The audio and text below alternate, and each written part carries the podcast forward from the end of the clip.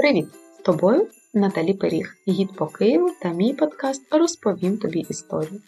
І перш за все, я хочу привітати тебе з Новим роком та побажати, аби він став для тебе неймовірно щасливим та подарував справжнє диво.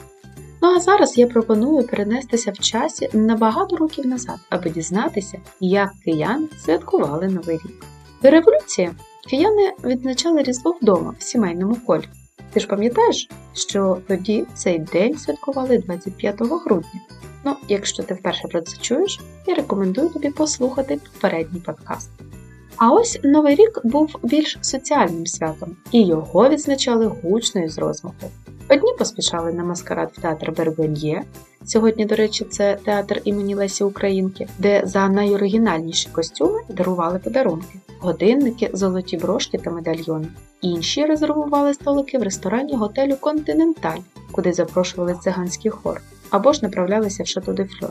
На його місці сьогодні знаходиться стадіон Динамо та на Ковзанку, щоб зустріти новий рік, катаючись під звуки духового оркестру. Однією з найпопулярніших розваг в ті часи все ж таки був маскарад. Він мав свою певну програму, і можна було не лише танцювати, але й грати в карти, слухати музику та вести цікаві розмови з друзями.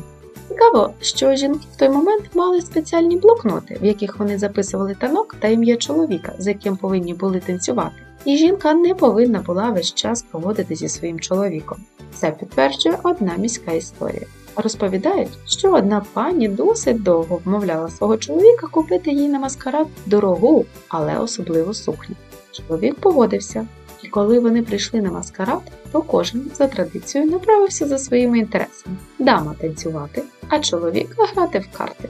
Але, як виявилося, жінка не збиралася весь час проводити на маскараді.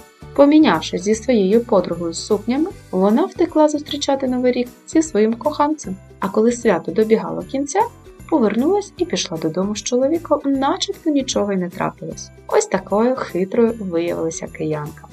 А що ж робила місцева влада на свята? Вона теж не втрачала час та готувалася, але по-своєму. Двірники повинні були стежити за квартирами місцевих мешканців, щоб в разі необхідності запобігти крадіжкам. А якщо злочин все ж таки траплявся, то всю відповідальність за це несли саме двірники. Чому вони? Справа в тому, що в той час двірники вважалися підлеглими поліції і допомагали зберігати спокій на вулицях міста. А от самим городовим теж було не солодко. Їм наказували прибирати з вулиць вулицю торговок на хрещатику, відправляючи до поліцейських дільниць. Досить цікаво в Києві поєднували світську, релігійну та українську народну традиції.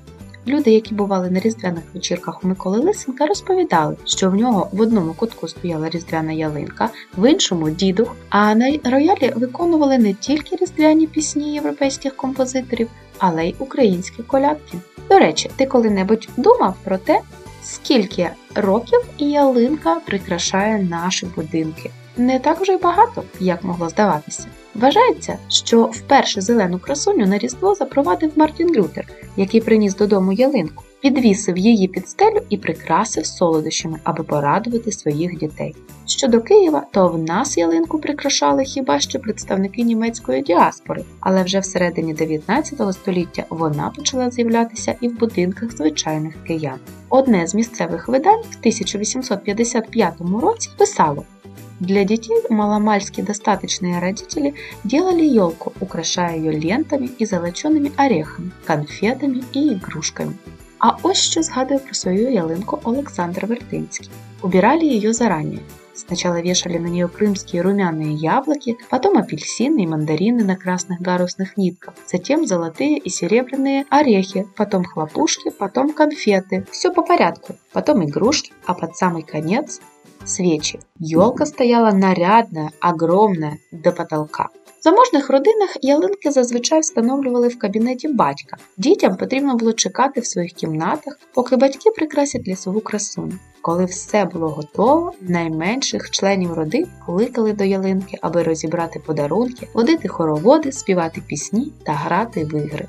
А ось згадка сина київського генерал-губернатора Олександра Ігнатьєва про різдвяну ялинку в будинку на Банковій.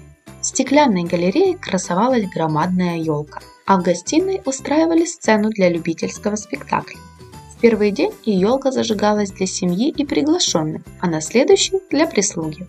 Все было торжественно красиво до той минуты, когда догоравшие свечи как бы звали кучера Бориса покончить с чудесным видением. Он, как атаман, валил могучее дерево, а за ним, забывая все различия положений служебной иерархии, пола и возраста, прислуга бросалась забирать оставшиеся фрукты, сласти и золоченые орехи, набивая ими кармани.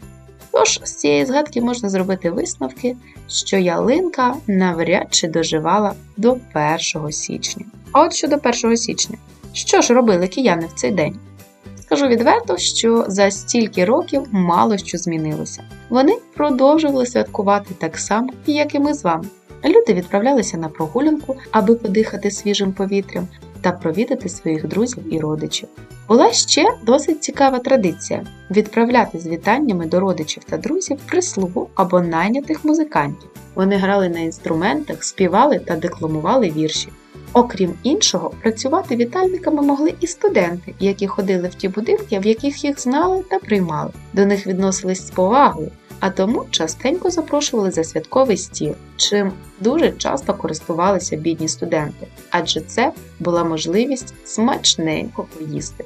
Сьогодні ми так само прикрашаємо ялинку, даруємо подарунки та намагаємось відсвяткувати новий рік весело, аби хоч на мить забути про всі турботи.